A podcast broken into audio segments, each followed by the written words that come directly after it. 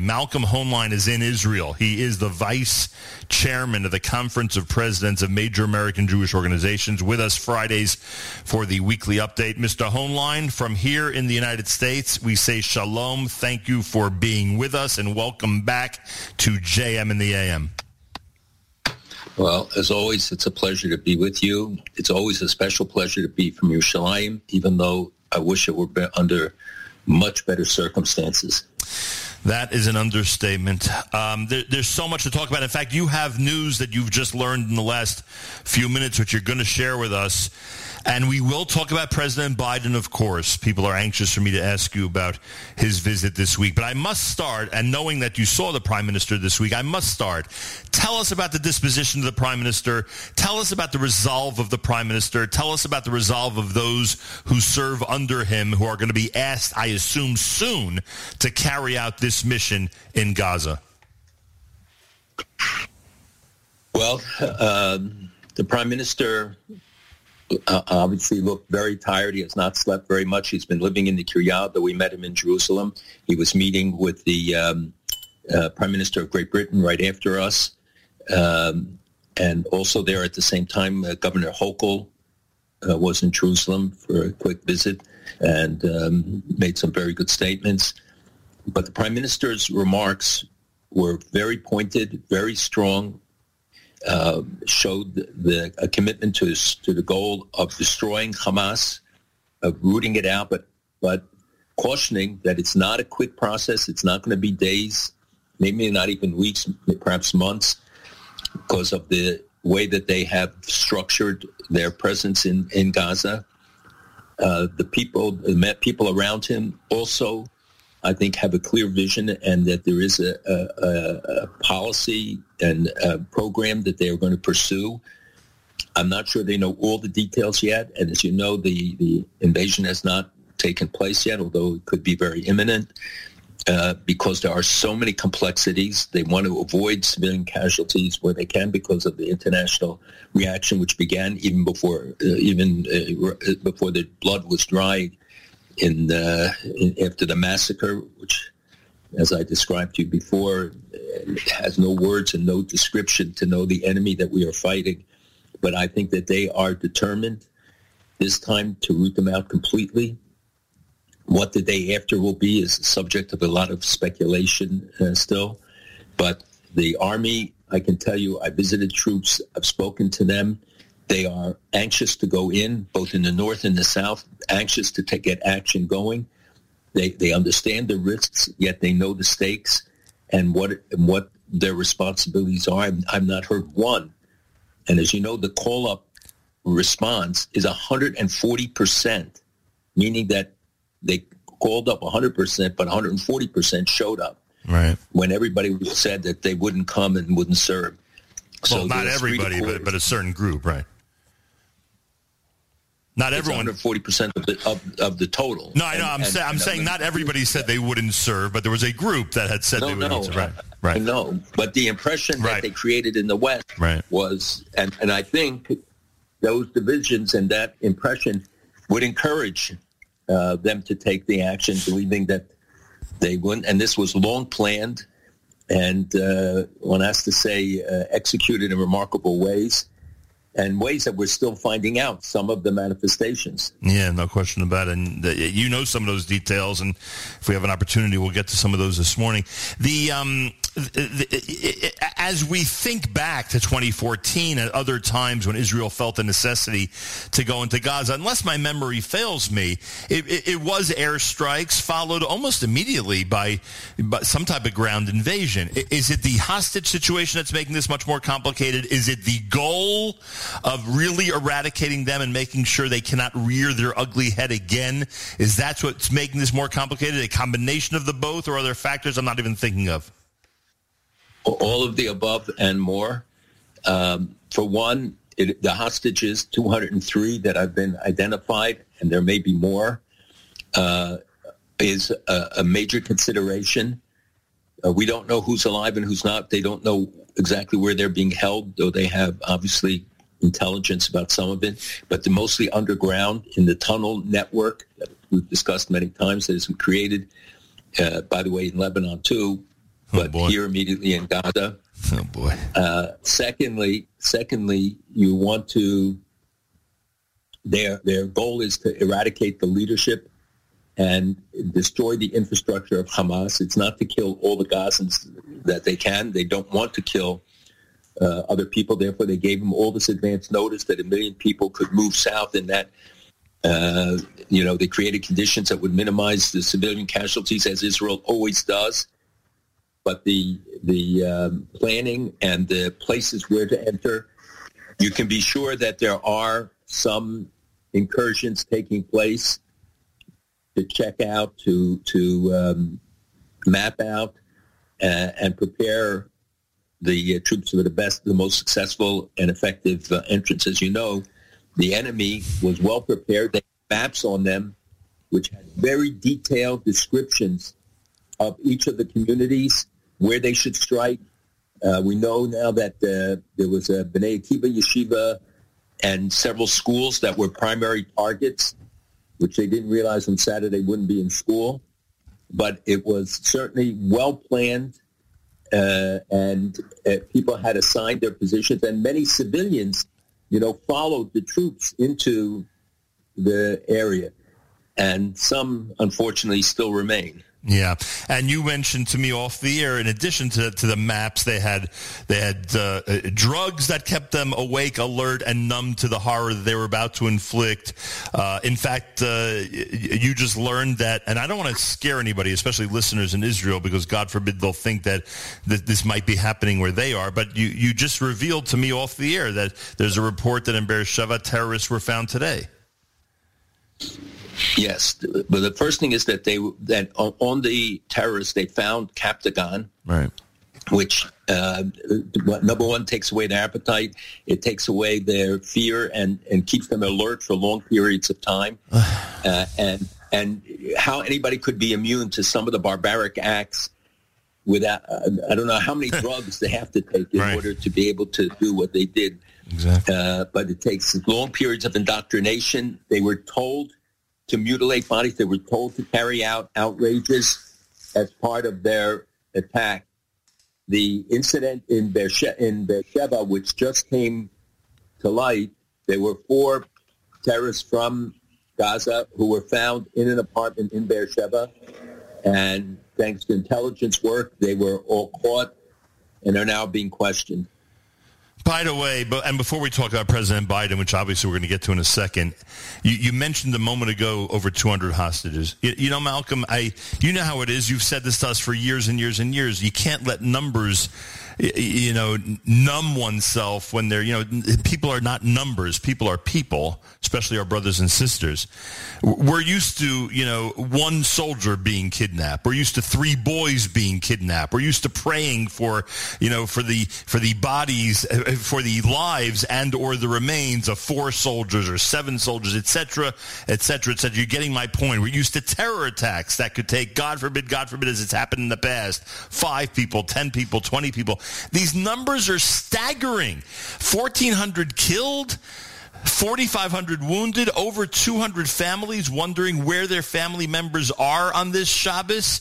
I, I, think we just need to stress for a second how staggering those figures are and what our brothers and sisters in Israel are going through. Having met even this morning, just a little while ago, families of those who are hostages and, and several times during this, as well as people from the communities that were on the front line of the attacks, the courage, the encouragement that they gave us, but the courage that they're demonstrating is mind-boggling. When you go to the hotel hospitals and you see the soldiers who talk with such confidence and they want to go back. They want to go back to the front. We met one woman who went with her husband and eight kids to an army base to make Shabbos for the soldiers and to do a Shabbat program there. Thank God her eight kids were in a, a safe bunker, but she was a nurse and was went to treat the soldiers who had been wounded and got shot. But she spoke with such confidence and reassurance that me and I, the Rosh Yeshiva was there when I was there, and the way she spoke was just it's it makes us realize how small we are compared to these people who, who have courage and commitment and keep Israel for us every day. This is not a commitment just of in the in the post facto of, the, of an attack, and in the face of the whatever actions have to take place. So the the and the, the scope of it, as you said, not just the 200 hostages, which is a staggering 203 now, and there are still a couple hundred missing. Many of the bodies can't be identified. There are 550 bodies that can't be identified. So they are doing DNA searches uh, to help identify all of them. So in the count, uh, in the count of 1,400 of our brothers and sisters who have been killed, over 500 of them till now have not been identified. Right. Wow. And as you know, I was down there. I saw them collecting the bodies, and they, but they burnt a lot of them, and that's why they can't be identified. And again, there are still people missing, even from that concert. You know, bodies are being found periodically. Uh, people who they thought had escaped, but actually been killed in other locations. I found 15 people in a field right near the border between uh, Be'eri and the Gaza border. Unbelievable. And of course, you saw the story, and just it's one of a million stories, unfortunately. But this 13-year-old boy from uh, from one of the kibbutzim who buried his parents and two older sisters, and now he's alone. And again, you know, it's one of God knows how many horror stories, but that's uh, unfortunately typical of what so many of our brothers and sisters are going through at this point. Um, all right. Uh, people are anxious to hear your reaction to the United States public officials, most notably, first, of course, President Biden. Tell me about his trip there from your perspective, and then his, uh, and then what you thought about his statements last night to the nation. Look, I think regardless of whether you, you like President Biden or you don't, you're a Republican or Democrat, this should be above politics. The fact that he came first president to visit during a wartime, he it gave great encouragement to the people of Israel. It was a statement to them. The fact that the, the ordering up of the aircraft carriers is a very important statement to them, especially the people in the north, uh, given the increased number of rockets being fired by uh, Hezbollah 30 last night in just an hour, hour and a half period, and uh, incidents even today. Uh, so the, the, the actions were considered very important, uh, and his statements of reassurance of uh, and and also regarding the hospital. Uh, you know, not many world leaders were willing to stand up, even when the facts became known that uh, Israel clearly did not do this, and it was a result of an errant PIDJ rocket, the Palestinian Islamic Jihad rocket, the fact that the president did that. People here would have liked to hear more where he would pinpoint the blame on Iran and indicate that we're going to take more sanctions and more actions against Iran. Uh, and that the, the fact that the Houthis from Yemen, something I mentioned on the air as a possibility, became a reality. They fired three missiles. It's a long distance. Uh, an American naval presence uh, took it out. So there's no question those missiles were aimed at Israel? That is the belief. There's no other place it would be aimed. But you know, they're fighting Saudi Arabia, and they aimed the missiles at Saudi Arabia. But this was clearly going up the Red Sea towards Israel, and um, so I've not heard anybody speculate that there was another target. I can't even imagine what it would be, but right. it, it was clearly you know, and they are a wholly owned subsidiary of Iran, as, as is Hezbollah, Hamas, the Shamad, the militia groups in Syria and Iraq, etc. By the way, I, I got to. Yeah, I'm sorry. We talked many times about Iran's plan of encircling uh, Israel. So what we have to do is to make sure that when you want to kill a snake, you have to get it cut off its head. And we keep hearing about, you know, uh, what was the word? I wrote it down. High-ranking members that are constantly being taken out by Israelis. High-ranking members. I mean, I, have seen that term in reference to at least 15 people since the war began. H- how large is this leadership of Hamas? Is it 15? Is it 100? Is it 1,000? How many people need to be taken out to actually uh, cut off the head of this snake? Well, cutting off the head of the snake means you have to get Iran, uh, the ultimately. But the, the, leadership, as you know, is sitting in Qatar of, of Hamas.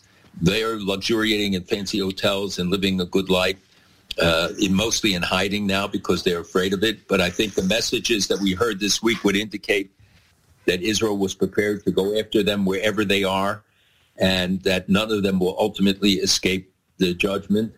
The uh, ones they are getting, including Haniyeh's son, who, who's a high-ranking uh, officer, were killed. They are the ones in Gaza thinking that they could be impervious because they lived in apartment buildings that uh, where operations of Hamas were hidden among civilian population. As you know, they use them as human shields. Right. The uh, so there are many people who are high-ranking officers who have, um, you know, are, are, in leadership positions that have to be eliminated uh, as they destroy the leadership and the infrastructure of Hamas. You're not going to get all of the 10,000, 15,000 members, but you can destroy the whole entity, the organization, expel some, you know, hopefully eliminate many, and especially though taking out the leadership. Malcolm, uh, on the hospital episode, I didn't notice this, but someone pointed out to me last night. I, I just don't know if it's true or not. When when uh, the first uh, word came out from Gaza about what had happened with the hospital, and everybody was, of course, spreading word that Israel was responsible. So the death toll was being reported at about 500. Is it true that as word continued to seep out, that in fact it was um, not Israel who's responsible for it, but Palestinians responsible? For that that death toll dropped dramatically? Dramatically. The estimate is between 1 and 300. Even U.S. intelligence estimates put it at that. The Israelis said right away that the number was false. They went up to 418, and some of the people were saying 500. Some of the press that jumped on this, uh, I think BBC issued some sort of a clarification, but in the meantime, they, they continued to broadcast the most horrendous accounts, one-sided bias accounts uh, and with the exception of Fox and a few other reporters uh, at CNN, a couple, and I mean, so many of them are giving, continuing to spread the lie. And even if they don't say it explicitly, they don't say that it was corrected and that the evidence that the United States officials put forward showed that it was a, a Palestinian Islamic Jihad and that the 500 that they were saying and showing the pictures repeatedly of the same scene it's much more reflective of a of a rocket than of an Israeli bombing. You would have a huge crater. You did not. You had a very narrow one. The, all of the signs, the, the the technical aspects of this, you know, reinforce that this was uh, a pitch rocket misfire. Right. But the the so the number is about half of what they were claiming then. It's America's one and only Jewish Moments in the Morning radio program, heard on listeners-sponsored digital radio around the world, the web at NachumSegal.com and the Nachum Segal Network, and of course on the beloved NSN app. On Monday after JM and the AM, we fly to Israel. Our Jewish Unity Initiative takes us to Israel for obvious reasons. Our plan is to broadcast there Tuesday and Wednesday of next week. Join us. Malcolm Hoenlein is in Israel, Vice Chairman of the Conference of Presidents and with us live via telephone. The um, one of the most disturbing things to watch, of course, is members of, and I know, Malcolm, we have to keep in mind, and I'm sure you agree with me, we have to always keep in mind that the overwhelming majority of the United States House of Representatives and the United States Senate are sympathetic and, and even more than sympathetic are, are supporters of Israel. We have to keep that in mind.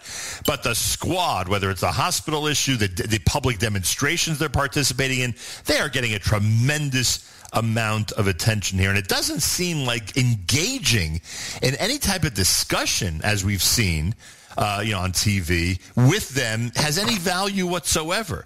Should they simply? Would you recommend just simply ignoring them at this point, accepting the fact that they're a poison in the United States House of Representatives? What's your approach? So, first of all, you're absolutely right, and this is a disgrace that people could support Hamas and other members of Congress have attacked them. The support in Congress is overwhelming. It's, an, uh, I think, uh, 93% supporting Israel. In the Senate, the vote was 99 to 1, with Rand Paul being the one exception.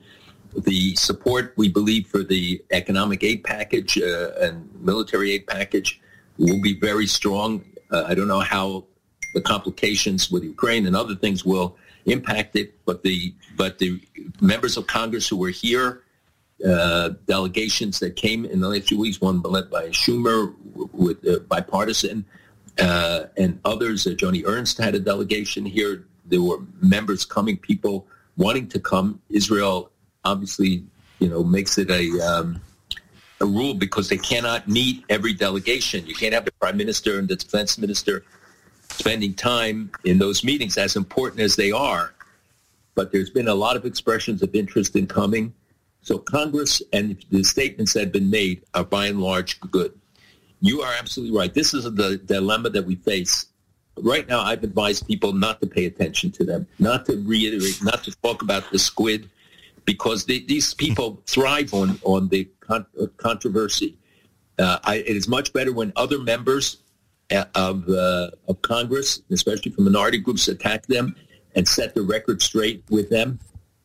I think it's very important that leaders of other communities, uh, you know, t- uh, t- talk about the appropriate action to take, especially those who come from the districts they represent. Right. And and they they. But on the other hand, I think what Lawfare Project is planning to take action against Tlaib for her comments. Members of Congress are not allowed to lie. There are standards that are set. Now, we know politicians lie, but in the halls of Congress and when you get up there and you say the blasphemous things that these have said and the things that she has said at rallies supporting Hamas, talking about the death of, of uh, innocents, I think really deserves a much more concerted uh, response. And we have to be clever in how we do it, not to rally support to them, but to really isolate them you know, in, in, the court of public opinion and the world press. Malcolm, not to put you on the spot, but we were we were tossing this idea around the other day. Do you remember or have any idea when the first pro-Palestinian demonstration took place in Times Square? I mean, am I right that something like that was unheard of 30 years ago? No, they had well, 30 years ago. I don't know. I'm much too young to remember that, but um, uh, they had these demonstrations for a long time but they were small and they were a ragtag group. Now they're organized, and you see that uh, BLM and other movements they they do the uh, joining together with other causes and and trying to augment a group. Also, you know, with the opening of our borders with the immigration, you have many more people coming from uh, Middle East countries that identify or want to identify, and the radical movements on our campuses. The fact that Many American campuses have become hostile places for Jews, including NYU and Penn and Harvard and others, where you've had these horrific manifestations and the inability of leaders, the presidents and others to find their voice, to condemn it appropriately, setting up quotas on Jewish students, doing, uh, taking other measures, and not acting against professors who get in, up in the classroom and humiliate Jewish students or speak about the destruction of Israel and yet there's no price. But if those who defend Israel are often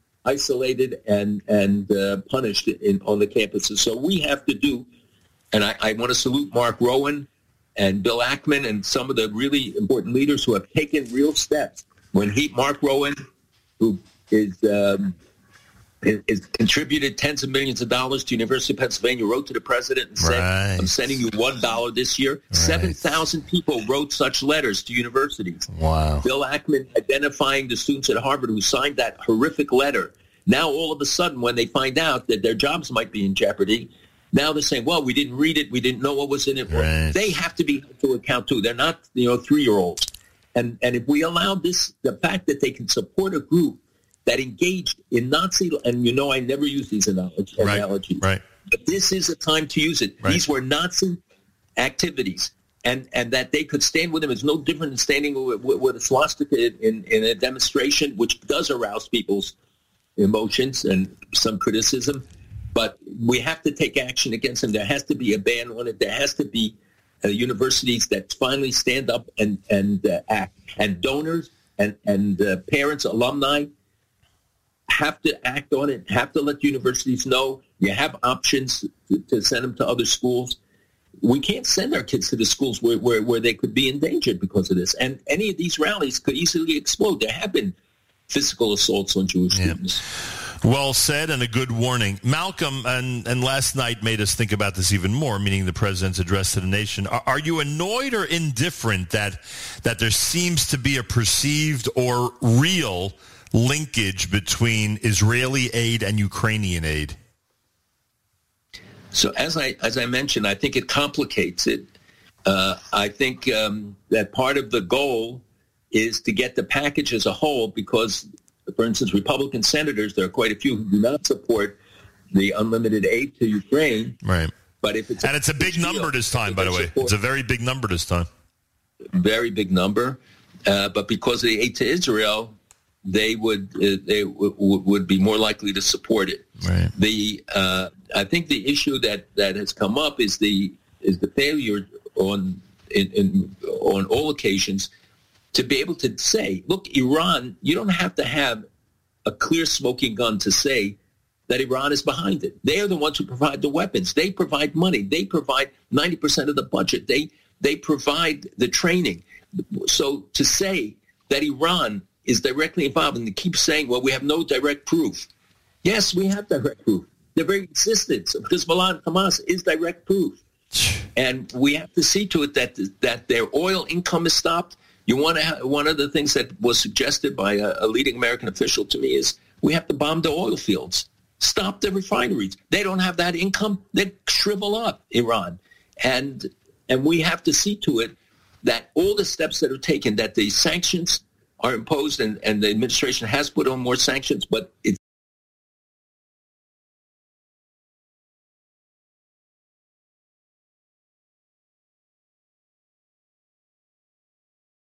not enough. And now they're thinking, I think they are trying to freeze the $6 billion given to, to um, uh, that are in Qatar that were given to the uh, to Iran. And now uh, saying, and they say that none of the money was withdrawn. But I hope that it will be frozen and not allocated, that no more money, and that we start holding them to account. If we don't stop them, so they can, they also operate through all of the other entities that I mentioned and many more. Um, who uh, who who has been uh, more supportive of Hamas, the Squad or Arab parties in the Knesset? And I, am trying to make a point because here we have not heard a word about any reaction from. Have the Arab parties in Knesset been relatively quiet since this massacre? Uh, yes, as far as I can tell, they've been. Well, first of all, because of the horrific nature of the uh, of the attack, I could, there's no way they could they could uh, validate it. But uh, I don't know that we've heard much criticism right. uh, or attacks against them. And there have been disappointing reactions in a number of the Arab countries. The UAE has actually been the best uh, in terms of its responses. Bahrain was good. Uh, some of the others were not so good. And, uh, you know, the blame uh, that we heard from leaders of some of the countries on the hospital issue and other things, even after the revelations, this is uh, is disappointing to many people. It's understandable that uh, they have to they hedge their words, but uh, one could have expected uh, more from some of them. And the question is what their actions will be now in the coming uh, days and weeks. Uh, that speaks louder than their words. All the words are important because the people take a message, and you saw the immense manifestations, demonstrations against Israel in Jordan where they set fire to the Israeli uh, embassy. The Israeli consulate in in uh, Istanbul has been evacuated. Uh, in some of the other countries, there's special protections and stuff that had to be put up. Uh, that the um, uh, mood in, in, the region, the, the reaction of the leadership in the region has not been what it should be. It is an important message to them that the United States stood by an ally for that, they, I think they draw a lot of reassurance that the United States is willing to stand up. The two aircraft carriers is a big deal. Uh, and I hope people appreciate what and the delivery, the delivery of the uh, the jeeps, the delivery of the uh, uh, uh of the uh, armored vehicles, right? The armored, armored vehicles. vehicles. Yeah, a cargo plane came with armored vehicles. They are and hopefully the beginning of um, a number of shipments, and there are also more advanced equipment that hopefully uh, a lot of this is equipment that Israel paid for and they're expediting it. And some hopefully will be additional equipment that will be paid for out of the money that will be allocated. Israel will need a huge amount of munitions to be stored in, in case of the north erupting and maybe Syria. Uh, and uh, of course, against Hamas, this long-term engagement that will be essential will require uh, a lot of very expensive munitions Uh, we need protective equipment for the soldiers. They're going to need uh, other equipment as well. And I don't see that the soldiers and sailors on the aircraft carriers directly engage in the war. They could be activated uh, to do logistical things on the ground in Israel, or if uh, Lebanon, if if Lebanon and Hezbollah in Lebanon start to get active, that potentially could be a place where the United States would act. These rumors that Hezbollah is so much better equipped and well armed than Hamas is, uh, I'm, I'm assuming that's accurate, right? It is accurate. They're, they're, they're, because those, num- those numbers are staggering. I'm sorry. I'm saying those numbers were staggering. 50,000. Right. I was going to say that they have 150,000 missiles, but many of those have really sophisticated guidance systems, oh which is which was not true of a lot of the Gaza ones until now. And you know, they never would have dared fire toward Jerusalem if they because they couldn't, you know, direct it and they could hit a holy place or something. Now they at least have that degree of control that they are willing to take the chance. And not to, God forbid, you know, say something that, that might lead to something, but you know, you, you know how we are. Uh, but but they have stayed out. I mean, even even I, know, I saw the report this morning, and I know there's some activity up north, but relatively speaking, they've stayed out. Last week, you explained to us that politically it's to their benefit to stay out, and internationally it's to their benefit to stay out. Do you still see that they're going to adhere to that? Well, I, I, as I said, I think their presence, the aircraft carrier, is a big deterrent. They have not stayed out completely. There have been Israelis killed in the north individually from some of the uh, anti-tank mortars that they fire. They fire other kind of uh, weapons. Um, there are some reports that were not true, like the hang gliders coming across the border, etc. But there have been numerous attempts at, at uh, individual attempts to penetrate the border. Some of that is to test it and we learned now, like we learned in the situation in Gaza when they were exploding bombs along the border and everybody, you know, was dismissive of it. And I asked on the show, I mentioned, you know, it doesn't make any sense that they would just do it if they're not for, for the sake of blowing up things. They were trying to undermine it and they were testing it. And the same thing when you see in the north, when they had individuals cross the border or they tested the uh, fence and they cut the fence, they were testing it and and that's in preparation as well. So we we we have to know that we the potential there for something serious to happen and it, exists. And Israel, I think, has hundred thousand troops in the north ready to act. Yeah, if, we, we've uh, we've heard from, something happens. We've heard from some of them. Um, Israel wiped out one or more Syrian airports last week. They they bombed the runways the problem is that they're so expert at it after all the Israeli attacks that within a couple days they're back functioning. Uh, they bombed the runways, they, uh, uh and that was because uh, Iran uses them to supply weapons. And it may be that Israel got word, maybe, that the weapons were coming, and you know, to to uh, arm further arm both Hezbollah, but more importantly, in this case, the Syrian militias that are controlled by Iran, if they wanted to open up another front. So I think it was meant to be a message, and the Iranian uh, foreign minister was due to visit and had to postpone his visit because the both airports were bombed, uh, the runways, and uh, you know this, you know we, we don't know what Syria's intent is and the degree to which they have independent judgment uh, because of the influence of Iran there, but it's very important for Israel to prevent another front from being opened. And I saw this uh, news item brought up by somebody on, on TV, which, uh, if you could address it, the United Nations has lifted the cap on Iranian missile sales. What's that all about? No, so the sanctions, you remember, have have um, sunshine clauses, which means that there are when they enacted the um, the sanctions against Iran, they expire and the ones on Iran missile program expired October 15th or 19th. Ah. so now they are freer, even though they were doing it illegally anyway, they are freer to move ahead with the missile program uh, because it's no longer sanctioned.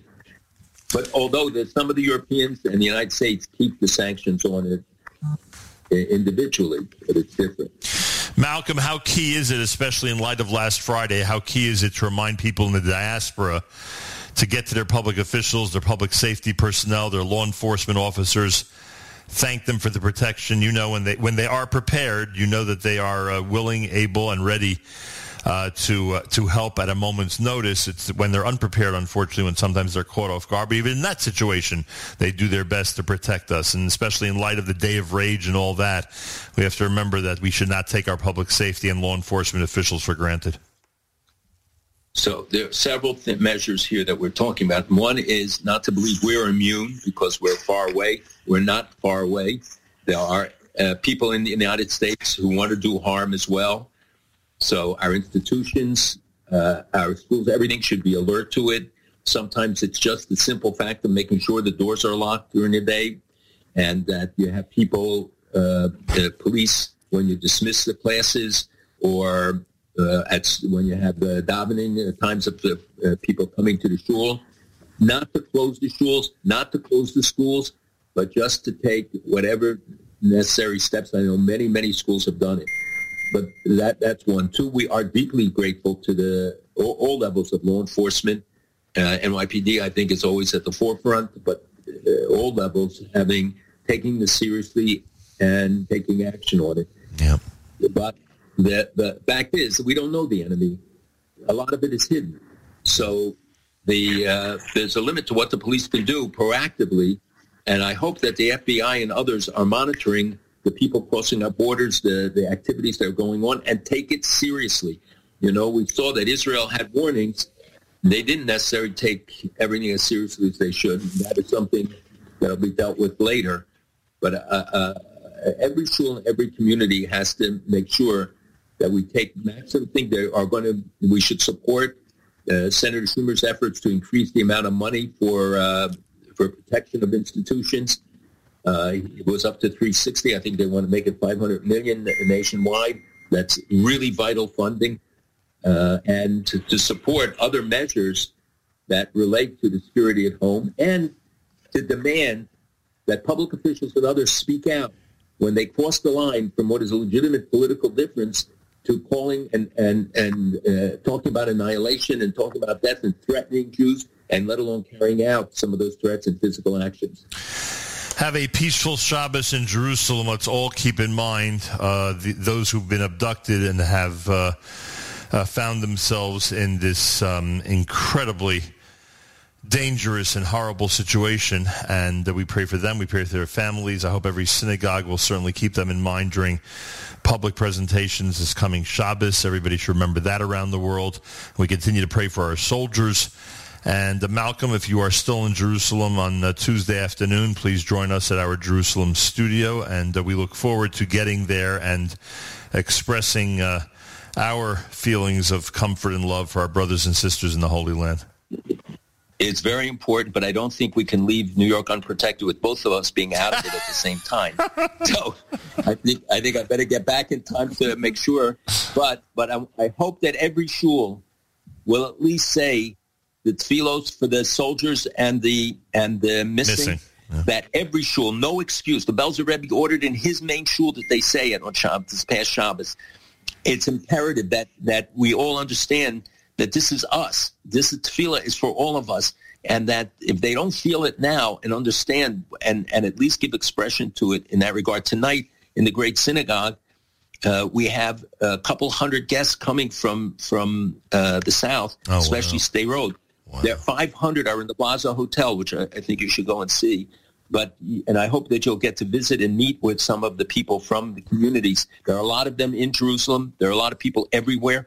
I understand there are 21,000 of them uh, in in the Jerusalem area right now. Wow! Uh, because a lot of communities are, are, are vacated. And Sderot was is a, is a dead city, and you will see a lot of the stores are closed. People are called up.